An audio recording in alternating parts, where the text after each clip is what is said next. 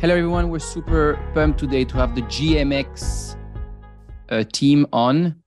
Uh, welcome, guys. Uh, thanks for having us, uh, Crypto Kev.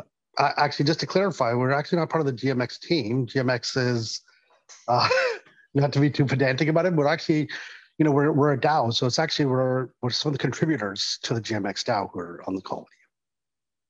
Awesome. Uh, maybe maybe before we start, do you want to maybe talk a bit about yourself? So who is basically there in the call, so people kind of understand your roles in the DAO? Sure. Thanks so much. Uh, yeah. So um, I'm CoinFlip Canada. I I'm involved with uh, strategy, partnerships, uh, business development on behalf of the DAO. Uh, and I've been doing this for uh, a little over a year since we since we sort of founded the platform. And, and um, I'm uh, Fredigar Chris, or Fred Chris, you can call me for short. Um, I'm a community uh, contributor that kind of just mostly focuses on kind of strategic, uh, kind of like partnerships in terms of like the Arbitrum ecosystem. So reaching out to other projects, communities, um, seeing kind of like what they've got going on and seeing if there's any you know collaborative uh, opportunities to be had between the two communities. Awesome awesome. So can you tell us uh, what gmx is basically and why it was started? Well gmx is a on-chain uh, perpetuals and swap um, amm uh, it enables uh, leverage trading at up to 30, 30x leverage on leading crypto tokens, tokens like BTC, ETH, Uni, Link, AVAX. Um, and the reason it was really, you could say, created was to address what we saw was a, a, huge gap in the in the in the DeFi space within within public blockchains as we're slowly developing out all the building blocks that sort of have been within walled gardens of centralized exchanges we felt there wasn't really a great user experience with you know clean simple execution. Uh, and that was sort of one of the one of the pieces that we were aiming to tackle. And that was both for users but actually you know kind of the area that uh, a friend mentioned that he's involved with, which is working with other protocols, really just being a base infrastructure layer so that anybody who needs to hedge, uh, you know, risk adjusted within the DeFi space has, uh, you know, has a trusted partner in that space. Okay, awesome. Can you tell us a bit about how the project started? Like, you know, like who is at the origin? Do we even know? Like, how how did this kind of movement start? Absolutely. So, you know, it's it, in many ways, it, it, I mean, before GMX, there were actually a few other community-based projects. One on Ethereum called XVIX, and another on uh, BSC, or what's now BNB chain, called uh, Gambit. And there were many common contributors between those different protocols. But as as sort of everybody was working sort of on different efforts in different areas, there was sort of a decision taken to sort of, you could say, merge, absorb, create something new, which was GMX, which sort of which launched uh, at the end of last year on Arbitrum, with with with this goal of really, you know, having worked through a lot of ideas, con- concepts, experiments, taking it and now turning it into an actual platform that could potentially scale and help to address some of these, you know, DeFi requirement needs in the market that we were talking about. Um, and so, to that extent, I think a, it was a it was a series of trial trial and errors. I mean, uh, one, one of the one of the tests was doing leverage tokens. Another was trying to do um, something similar to GMX, but working with a stablecoin. And you sort of started adding, removing, auditing, and you know through a lot of community feedback, saying, "Look, this doesn't work. This makes us uncomfortable. Can we not do this?" You know, the the core contributors who were sort of building out the code just sort of kept evolving the product to where we see it today. Awesome. And so all that stuff in a very anonymous fashion. So like, can you tell us a bit more about why people decide to, I mean, if the team is anonymous? Well, you know, I think there's a lot of different reasons that teams uh, choose to be anonymous. Uh, you know, one obviously is personal safety and security, especially in the crypto space today. But I think the other one is that sometimes it's more important and valuable to just simply let the code and your work stand on its own. Uh, you know, obviously we do have contributors now like myself and, Fred who who will go out and will help to sort of communicate what we as a DAO are doing.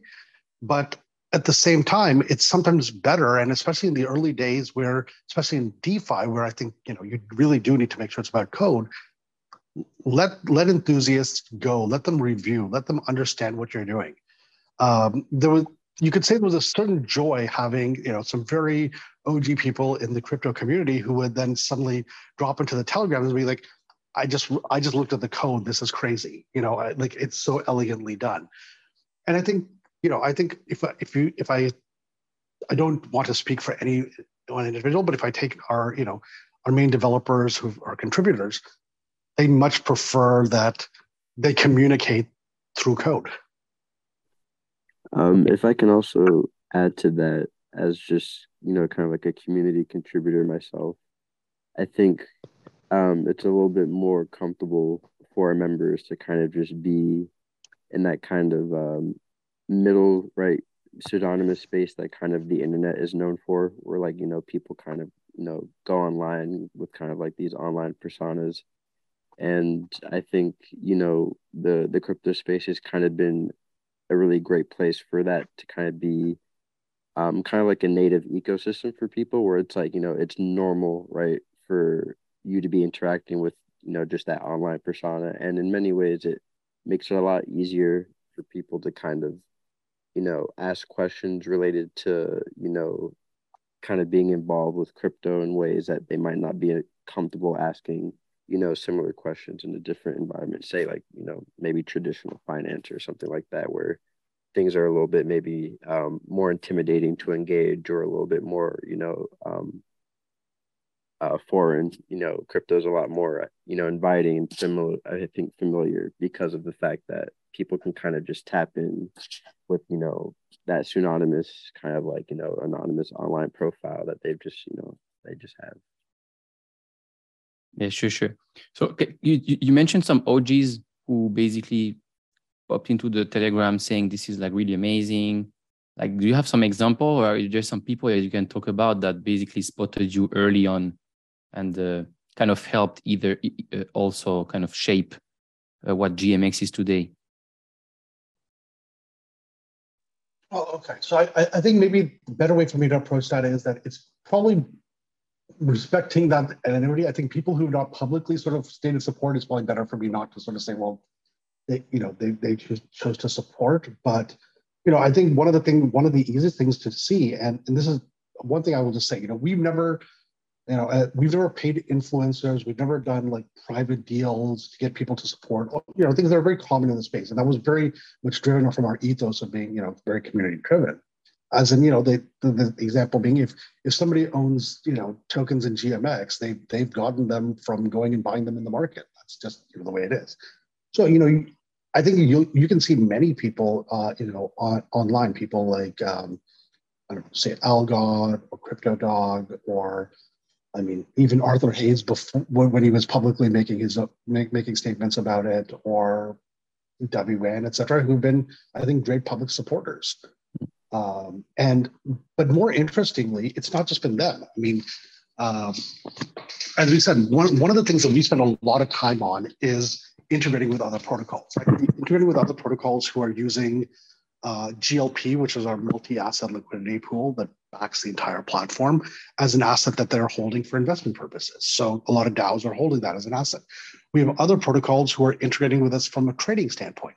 So a lot of the feedback is also from people who have founded pro- protocols and projects and how they are now working and integrating with GMX. I mean, I would say that we have probably, I can comfortably say we have probably, you know, a dozen plus integrations, you know, in the works in the pipeline that are that are happening. And that's and that that is really you know driven from a developer community who said you have a product it makes sense and it's it's something that you know inherently was designed to be able to integrate and be you know this sort of layer that others in defi can work with. Yeah okay. Okay makes a lot of sense. Okay so uh, maybe like kind of like back to when the the the, the gmx started. So what's the biggest challenge when you're starting a, a decentralized derivative exchange Uh, you know, I, I, would say maybe not just for GMX, but for you know, I think anybody looking to launch a DEX and AMM, something in the space, it really does come down to how do, how how is a protocol able to deal with limited liquidity, which is quite often a reality in the early stages, and how can you deal with that liquidity as you scale? And I think that's one of those things that you know we spent a lot of time, and, and again, this was from uh, you know contributors who worked on XVIX, which had a product called X2, which was leverage tokens. It was you know wonderful con- product. It was deployed on Ethereum mainnet. Uh, it basically allowed people to be either long or short various assets at you know 3x 10x leverage um, and counterparties could come in and take the other side and were incentivized to take the other side but the liquidity was fragmented. Uh, you couldn't get enough trading volume. You had high transaction fees. And so suddenly you reached a point where unless you could reach scale you couldn't maintain a proper market. And so I think, you know, as an example, that you know, it's one of those things that you know was a lot of time was spent on GMX, making sure that it was a platform that, in theory, when GMX launched, even if when it launched with if it launched only with a few million, it was instantly able to create liquid markets based on, uh, you know, zero impact pricing, utilizing oracles as opposed to a self balancing AMM for for doing price discovery it basically removed a lot of those limitations that would otherwise hinder a purely, um, let's call it purely an equation based um, AMM by, by bringing in those ex- additional external factors. And now, as we're scaling up, uh, you know, G- as GMX is scaling up, uh, there's we we just about two weeks ago released the code to our auditors and to our community for call it a a parallel or sister protocol that will also now be able to better address, you know, low liquidity tokens, even as liquidity on a platform like GMX now scales to, you know, over 400 million. Uh, it, it's so, you know, we spent a lot of time looking at sort of that entire life cycle, both how do you support, you know, nascent markets that just do not have uh, don't necessarily today attract capital and how do you also address well large markets? They have they have distinct challenges and they have to and you have to try to find a solution that can straddle both ends. Awesome. Um yeah so uh so i mean you kind of like mentioned it already a bit in like the way you that that helped you grow but like if you had to say like what makes you kind of different from other derivative exchange out there like what would you say and in other words, like how do you manage to stand out so much in the bear market and have like a lot of people talk about you? So uh, I'll try to do this without necessarily putting saying anything um, against other protocols. Because I think you know one thing we we say we're we're in constant contact with all the other leading on-chain perpetuals platforms, and in many ways, I would say that you know we don't we don't view big exchanges as an enemy either. But if there was somebody we're competing with, we we all collectively view that them as our competitors as opposed to each other, because we actually would like to all grow this market. Um, but I think I think the reason that GMX uh, got a lot of traction was you know a lot of transparency with with our model. We effectively by by with our with our Oracle system, you're being offered execution from the execution pricing based on the deepest, most liquid markets in crypto, which to date are, you know, exchanges like Binance and FTX and, and Bybit and the like. I think that was very important because it ensured, um, you know, transparency as to what was driving the pricing around the model. I think, I think being on Arbitrum and, and really showing a real commitment to the Ethereum ecosystem was also, you know, something that really, uh, really went a long way. I mean, today, if somebody asks me, I, I feel that the line between Arbitrum and Ethereum is very is very small, and the reason being that effectively Arbitrum has started capturing that DeFi layer for Ethereum, where it simply just makes more sense, not just because of fees, but because of you know block time sequencing, not being able to have transactions front run, where the Arbitrum ecosystem you know just provided a very compelling uh, experience. Uh, and mind you, we've also been able to take that same experience and apply it over to the Avalanche ecosystem, where where we deployed a few months later. So you know, I think I think I think those have definitely been things that have caught people's attention. But finally, I think I don't know if you said it, but it's kind of maybe appropriate given we're talking to Yield Labs, it has been this conversation about real yield. Uh, from the very beginning, our focus has been how do you make sure that you build a system that creates these deep liquid markets, but also uh, compensates liquidity providers, uh, you know, fairly and reasonably for both the risk they're taking on and the capital they're making available to keep to create these liquid markets. And I think that attention on really making sure there is a real utility, there's a there's real value coming from real work. I think that has been really well appreciated because people can now look and and you know one can debate if, if we're in a bear market that is you know days weeks years but they can say but we can see what where why this is sustainable. I think that has drawn a huge amount of attention um, from you know across the crypto community. Yeah absolutely. And it's absolutely one of the reasons why we were so yeah but basically what we're talking today uh, because we've seen this kind of hashtag real yield come up quite a bit on social media and uh, and uh, and actually looking at the yeah revenue generated and how you guys basically distribute this to the stakers and the liquidity providers. Is, is there something that you want to add regarding this real yield? Well, you know, I, I mean, I, I definitely think that it's, you know, it's something that we focused on, but it obviously, I think, you know, even now when I look at other other protocols in the crypto space, I you sort of look back and say, okay, so what is it that you are delivering in terms of value, and how is that value then going back out to you know the participants in your in your platform, your protocol, right? Be it token holders or be it liquidity providers, be it traders, users. And and I think making sure that that's a focus of how you you look at this is important because I think that's it, it, in many ways it's very similar to how I think you know even non-crypto world is now again focused on saying this is not just about big numbers this is about making sure there is something here that is sustainable and you know today if you're a liquidity provider on on on gmx it's kind of like you know it's kind of like running the running the the exchange itself right? That's that's where the value that would otherwise go to the you know the the the you know let's call it the in-house order book that a, a lot of exchanges might maintain or the preferred order book partners uh, that value goes to you know our glp holders. And i think that's that's been hugely um, valuable. Okay, so I mean, pretty much linked to that, like who are who are these liquidity providers? Who are these GLP holders? And maybe can you also related to that tell us a bit about the tokenomics because you said before, you know, no private deals, etc. Anyone who basically has uh, uh, some the tokens uh, basically bought them on the market, etc. Like so, it maybe like briefly talking about the tokenomics to uh, you know what circulations are out there and all that stuff. So people can really understand uh, uh, how different it is from uh, you know for example like we look at uh, there was a lot of noise in the last day about the the apt launch like basically tell us a bit mm. more about uh, how the the the protocol was launched in terms of tokenomics and fairness. Okay.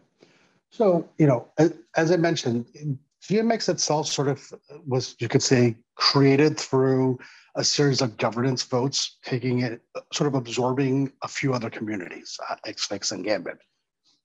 I don't have the exact numbers off the top of my head, but I know that the vast majority of the supply was actually distributed to all the community members from those two prior pro- protocols.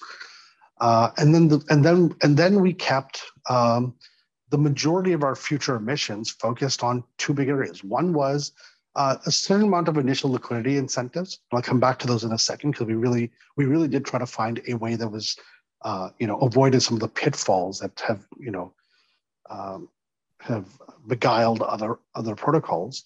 Uh, and then you know a, a fund which we've only started to now really work uh, utilize, which was our ecosystem and marketing uh, fund. Uh, and and and again, our approach has been very different there compared to I think what a lot of protocols have done. On, in terms of liquidity incentives, we we actually have been providing incentives in the form of what we call ESGMX, which is which have all the you know governance and economic properties that uh, GMX, uh, the GMX token has, but they're not tradable. Uh, they're not they're not exactly a soulbound token as Vitalik had proposed, but they are very much in the in the nature of that, which is that through the actions that you do on the protocol, you earn them. Uh, and you have the ability to convert those into a more liquid token if you'd like to by through a vesting process that can be done over over one year sort of block by block. So it requires you to uh, be very patient if you want to sort of let's say monetize any incentives that the protocol is giving.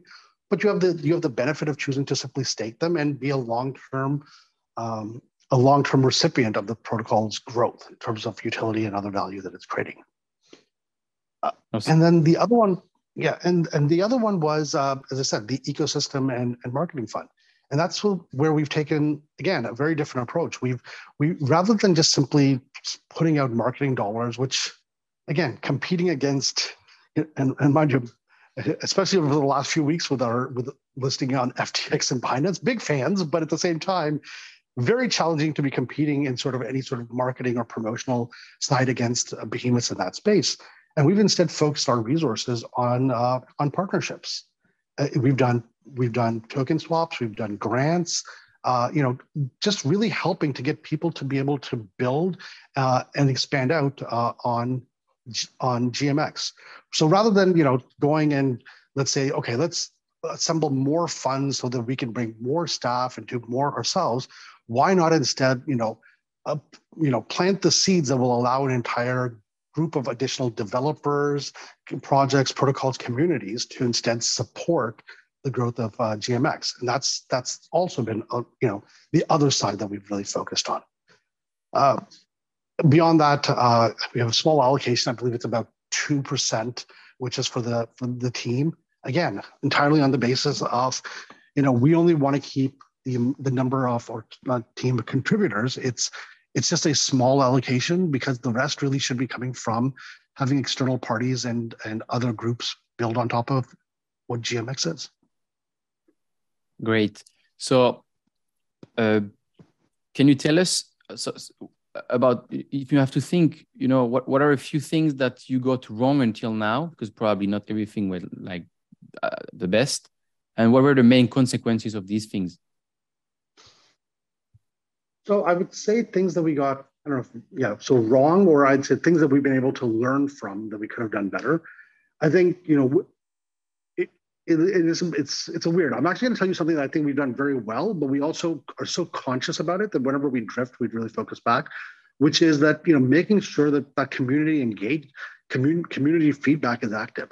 So, you know, while I think in the early days, our community feedback was very, very active as the protocol grew, um, I think I think you know some of that dialogue became a little complacent, and instead, the moment we put the focus back on that dialogue, I think it really again helped to spur the, the amount of social media engagement, the amount of uh, new ideas that were coming, um, and and just sort of rejuvenated our governance forums. Uh, to you know really you know make sure that our community who has really been the backbone for having this protocol be what it is be able to keep pushing it forward and I think, you know, so, you know, now sort of, as I said, making sure that the community fully embraces the responsibility they have through governance um, is an opportunity that, you know, we, we, we were probably late, a little late to, and we've now, you know, refocused on. Um, and, you know, I'm not sure. I mean, listen, I, can say that every day, you know, we, we wish we had more hours to focus on on security. We wish we had more time to focus on on building. We wish we could have we could have just a few more resources to, you know, be growing just a little bit quicker. But I think to a certain extent, you know, um, we're, we're quite happy with how things have worked out. Okay. Uh, so, so you talked about you just mentioned security. So, what are the the steps being taken on the security side? So, I, I would say it's it's a multi pronged approach. You know, one is obviously there there have been there have been audits. We're getting fresh audits, obviously now done for for the successor protocol. We do a lot of testing before we push updates to the live now, which has definitely been, I think, one of the things that you know has I, am not sure I would say slowed down the progress, the pace, but it means that you know, with with the amount of live capital that's within the protocol, if we push an update, it needs to be thoroughly tested, which means the entire life cycle of testing and making sure that even the smallest update, adding a new stable coin, even, uh, you know, to one of our pools is something that you know we spend you know we spend a lot of time back testing and, and, and making sure that it's live before anything gets pushed out uh, and I think the other one is really around OPSEC. I mean, we've always had uh, a public multi-sig with uh, with sort of noted commun- noted members of the you know both GMX and I guess you could say DeFi community. Uh, but we're, we're we're spending even more time on now working on automation, making sure more and more uh, functions of the protocol are effectively addressed through keepers. Initially, right now, most of that is through our own sort of controlled keepers, but continuously moving towards having that all decentralized and be able to be um, managed by any external party.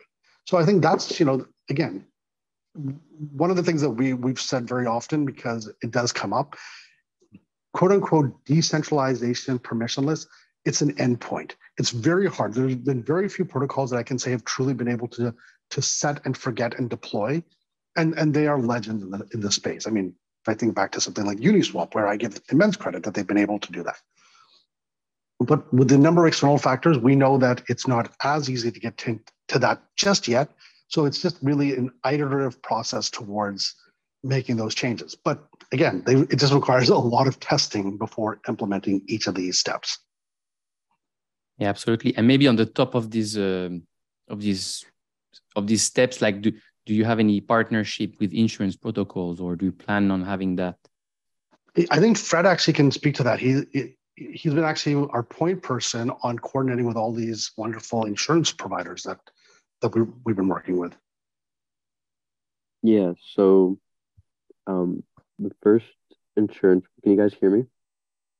Yes, it's a bit. Uh, it's a bit low, but I, we can hear you. Okay. Um, yeah, but um, one of the first insurance providers to kind of work with us actually reached out to us, and that was um Insurace, and it was kind of um just a a moment of just kind of like mutual interest because they were just looking to kind of reach out onto the Arbitrum ecosystem as it had recently launched uh, because GMX, you know, kind of went live um, at the same time as, you know, the Arbitrum ecosystem went live as well. And, you know, essentially, you know, it was a great opportunity to also kind of attract liquidity, right? Um, more people were willing to kind of, you know, become GLP stakers if they knew they can kind of, you know, get some basic, you know, risk protection against like smart contracts or exploits or hacking. Um, and what was really neat was that Insurace kind of maxed out on capacity pretty quickly. And so it showed that there was a, you know, a high demand for, you know, coverage for GLP stakers. And so we started to reach out to other providers. Um, we were able to work with the likes of Risk Harbor, um, we're recently, you know, starting to work with Degis, who's an insurance provider primarily on Avalanche to, you know, uh, roll out some neat coverage and have just recently onboarded Nexus Mutual um, with the help of uh, DeFi Dad. So thank you, DeFi Dad, for leading the the charge on that with the uh, Nexus Mutual community. And um, these are all things that are going to really help, you know, solidify kind of the uh, the permanence of the GLP liquidity and kind of help solidify our presence as kind of like that structured DeFi product on the uh, you know the premier L2 of Ethereum. Awesome. Okay. So beside beside this security side, what are what are the current GMX uh, GMX biggest challenges? No, I think a lot a lot biggest challenges, uh, you know, an ever-changing landscape is obviously one of them. Um, making sure that we can we can support with both, uh, you know, obviously code and documentation being available, but also just generally helping other protocols who are work who are looking at working with us. Uh, you know, that's kind of all sort of on the building side. The other one really is visibility. I mean, I would say that today the defi world you know as i say around crypto around twitter social media some of them may still be aware of gmx but the reality is i think there's an extremely wide swath of people even in defi and even more broadly uh, you know in the crypto space who don't know that there is an opportunity to do something like perpetuals or leverage trading on chain It's just simply a reality that they're not aware of or an option that uh, they would probably, they might even consider utilizing if they could. And I think that's just, as, as a, we sort of talked about it earlier, it is, you know, marketing in the crypto space is a bit of a challenge. It can either be a very high cost exercise that, you know, many big organizations who are also very well funded from potentially external sources will go about doing.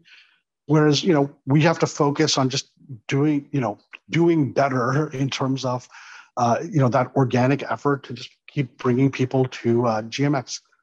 We implemented a referral program, which again is entirely linked to the actual fees that the, the protocol is generating from users as they come to the protocol.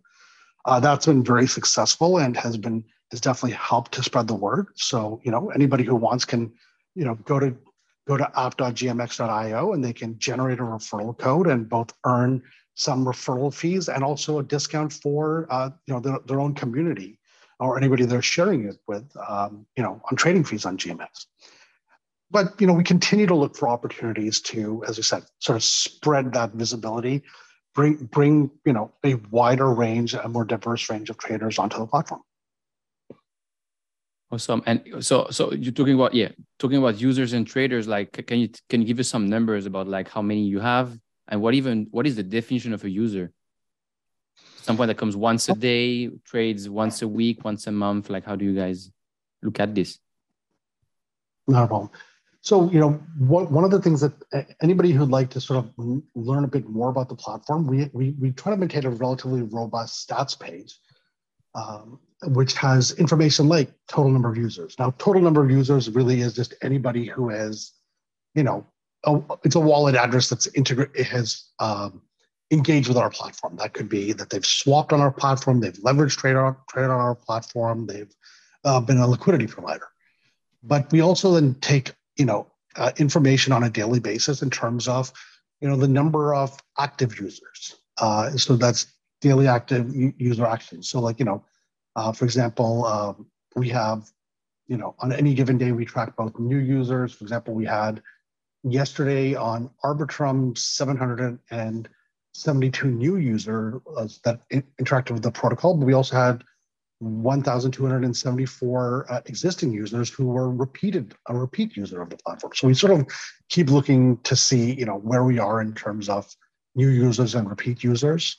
Obviously, with the with the expectation that over time the new user count continues to reduce as we, uh, you know, address the market. Um, and you know, I think one of the other very interesting aspects is that, you know, in terms of the number of interactions with the protocol, we probably do about as much in swaps as we do in margin trading. But obviously, the volumes around margin trading are dramatically higher. And I mean, again, that's just a reflection of even the way the business works for centralized exchanges. Uh, futures and perpetuals are the biggest volume drivers, uh, sort of in the CEX space. Uh, and helping to now bring that on chain has been, you know, very helpful. I'll just use an example. I mean, we'll be doing some announcements soon uh, with you know with on on Avalanche, but you know they've been thrilled having something like GMX present on their chain has helped to drive just so much more on-chain volume. And I think that's one of those areas where there does sometimes become a bit of a top-down limit on the normal swap business, which you know a platform like GMX or even you know any of our competitors who are trying to do so in the public blockchains can really help to stimulate that you know new user growth both ours but also for the chains that we're present on. Can you give us some uh, some idea about the user growth in the last six months? And also talk about the future basically what do you think the potential growth is and what basically the what are the plans to reach those goals? Yeah of of course. So in terms of um, you know, I I think I mentioned I mentioned it sort of as one of our biggest challenges also, which was how do we deal with a how do we deal with a um, word here um, uptick in uh, how do we deal with growing out users is probably the biggest challenge. I think a few things. One, which is that we've been working on uh, GMX Synths, the, which I mentioned is out to our auditors right now. It's going to take us obviously a number of months to both deploy that, deploy that in initially a limited release and then a full release. But that, that's going to allow us to be able to handle a much wider set of assets uh, beyond the beyond ETH, BTC, AVAX, you know, UNI, LINK, which I mentioned, really, you know, let's call it the absolute blue chips. it'll, it'll allow us to sort of deal with slightly uh, the next range of sort of mid cap tokens and even potentially assets even beyond crypto, which we think will definitely help to uh, bring attention because we'll be able to work with, uh, you know, even potentially work with communities to help build on-chain markets, leveraged markets for their for their tokens, which again is one of those things that we can helps us to engage, but also just add more utility into the on-chain environment. And we think that will help to attract additional users. I think I think we'll you'll also see a little bit more work coming from us in terms of how do we how do we reduce the friction for people to be able to trade on GMX? And, and that may come through, let's say, integrations with wallets, integrations and working with chains to just even work eventually, I mean, with cross-chain solutions, just making, again, reducing the friction so that it's just easier for people to trade. Uh, you know, I think it's a big part of of helping that onboarding process. And the and the, the last one, which is we we have, we have some partnerships that we're working on that can't announce, but to really help further fuel um, the referral side of our um, of our referral program. Sorry, sorry, our referral program because you know one of one thing that's been really uh, well received is that that entire program is available. It is on chain. It is verifiable. You know, there's there's very little in the way of trust that's required. And I think that's something very valuable for people who who are active referrers. That quite often what they're doing ends up in a bit of a black box in organizations where they can't see if they're really getting what they should be receiving. And I think that transparency has really helped to make this referral program in a very short period of time, uh, you know, gain a lot of traction. Um, yeah. And then I think and then I think the other thing you'll see is some announcements around trading contests and other activities to really just help stimulate drawing, you know, new users to experience, uh, you know, GMX. Okay, and like maybe, um, I mean, can, can you tell us why you decided to limit? I mean, it's already a lot, but to limit the leverage to 30x, because there's some other pla- platforms out there that offer more leverage, and it, it seems that one of the reasons why BitMEX was so uh, uh, kind of successful in the early days was basically because they, I mean, I think Arthur Hayes, basically said that they, the platform exploded when they decided to increase the leverage to 100. So I was wondering if it's something that also like would make sense for you or not, or if there is a limitation on, on, on your side to do that. So, I, okay, so let me try to address this properly. And, and, and so let me actually use the BitMEX, BitMEX example if you if you traded on BitMEX back in the day, the reality is there were moments where the protocol effectively not the protocol there uh, the platform ground to a halt. You could have situations where the apis weren't weren't accessible the, the front end would just freeze up. It wasn't a common occurrence but it was an, absolutely an occurrence at that moment where quote unquote 100x leverage mattered. Um, and i think you know and and and you know you definitely could end up with situations where you know effectively the available liquidity on those markets could blow out. So you know i think we as of now can we go higher than 30x we can. I mean there's no technical limitation. We've just been working to find that right balance for reflecting that you know if you look at the way that gmx is set up for example you know we we effectively to avoid issues around front running and to create this sort of fair market effectively most orders i mean there are ways to do limit orders and we're enhancing our limit order setup but outside of the limit orders when we talk about um, when we talk about um, uh, uh, you know market orders effectively your order comes that you you submit the order we pull an oracle update that pulls the immediate live market price and you get executed slightly better or slightly worse at that live market price now, by with with with that setup and the way we're configured today, we do know that you know invariably in that as liquidity providers, we are you know in GLP there is a certain level of risk that they're taking in terms of risk reward, and you know how much collateral have you kept to be able to liquidate so that if that position does reach sort of that liquidation point, it can be liquidated safely. Mm, you know, from our review, we we, we felt we came to that that appropriate level. I, I will just use an example that if you if you used to trade on BitMEX at you know 100 100 times leverage, in reality, a half you would think that means a one percent move is liquidation, but in reality, a half percent move was actually liquidation for you over there, and and their liquidation was was was definitely not in a manner that we thought was as fair as the approach that we tried to take, which is yeah. you know the oracles you know up the oracles update you get liquidated. If you're if there's any capital left over you get that capital returned to you. There's nobody else who's sort of um, you know profiting off your liquidation. It's just simply you know it's a it's it's a forced close for the lack of a better term. So you know i think just with all those mechanisms we sort of ended up at that point. I think that with gmx synths you will see a lot more granularity. I think there'll be more flexibility to take higher leverage for uh, could be enabled by the by governance for tokens like ETH BTC, and maybe even lower leverage for other tokens where maybe it's not going to be appropriate to allow for that level of leverage.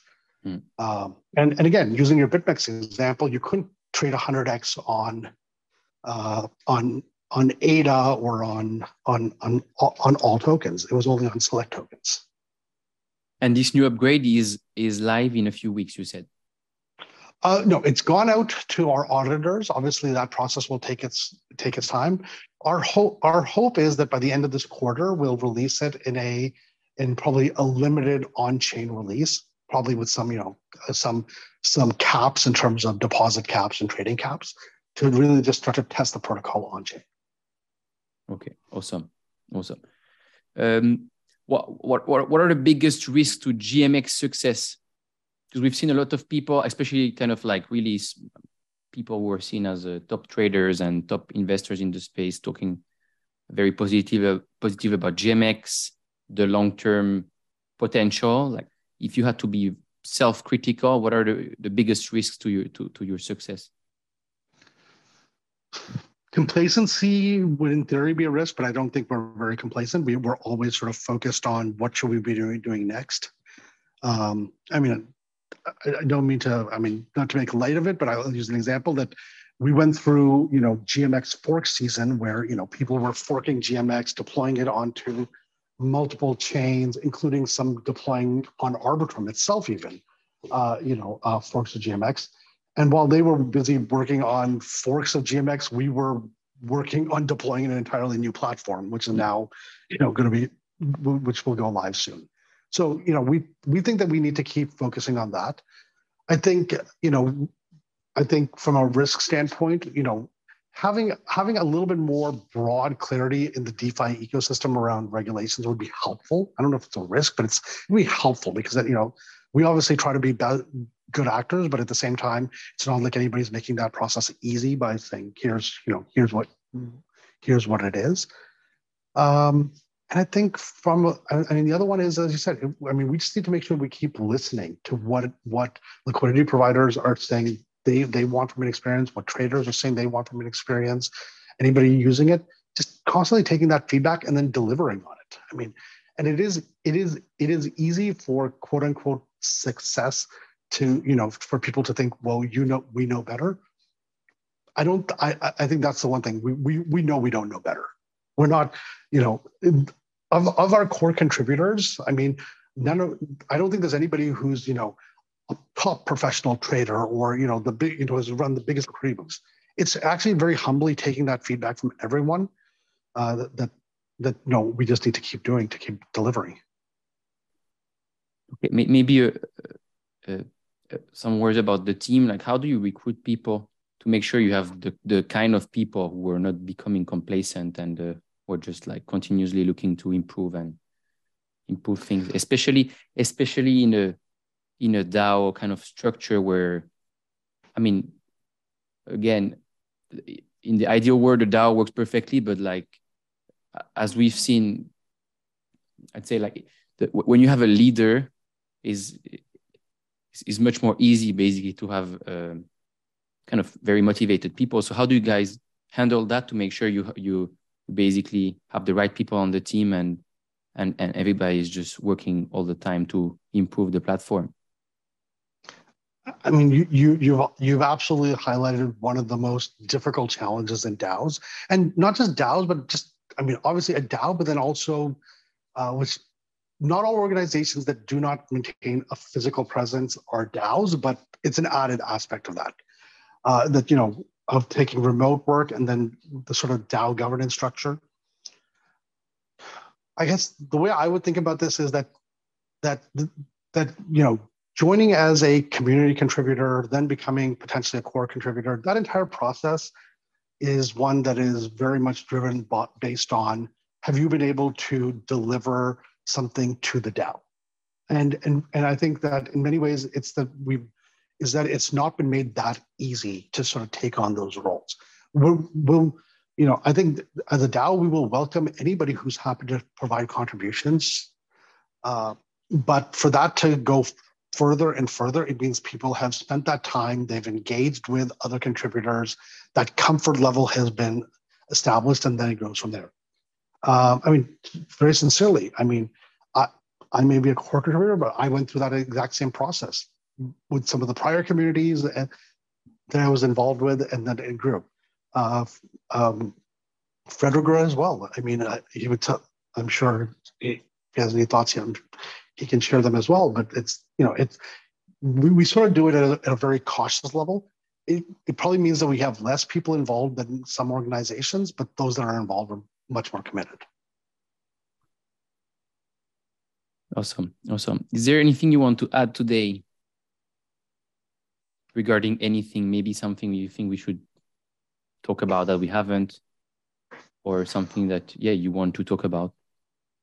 Well, you know, I, actually, maybe maybe it's a little bit about Yield Labs. I mean, I was going to just say that I really appreciate, you know, what what you do in the space. Um, it, it, quite often, uh, so much of DeFi is chasing after, you know, the short term high of a new project, a new a new deal, a new vault, a new something, as opposed to, you know, how do you look at this? How do you look at sustainable long term yields?